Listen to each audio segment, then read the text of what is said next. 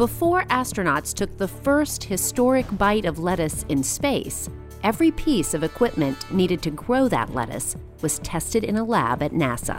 This is Innovation Now, bringing you stories behind the ideas that shape our future. The Space Crop Production Lab at NASA's Kennedy Space Center is a web of research labs equipped with plant growth chambers of all sizes designed to simulate conditions on the International Space Station.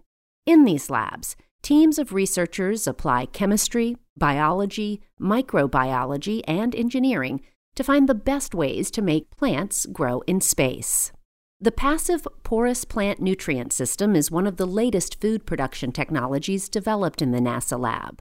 This system uses a ceramic porous tube and water nutrient bags connected in a loop to feed plants. Nutrients are pumped in through a combination of capillary force and the same evapotranspiration process that moves water in plants on Earth. With no moving parts and requiring no electricity, the apparatus is simple to assemble and fully autonomous, minimizing the amount of time astronaut farmers would need to spend tending their crops. For Innovation Now, I'm Jennifer Pulley. Innovation Now is produced by the National Institute of Aerospace through collaboration with NASA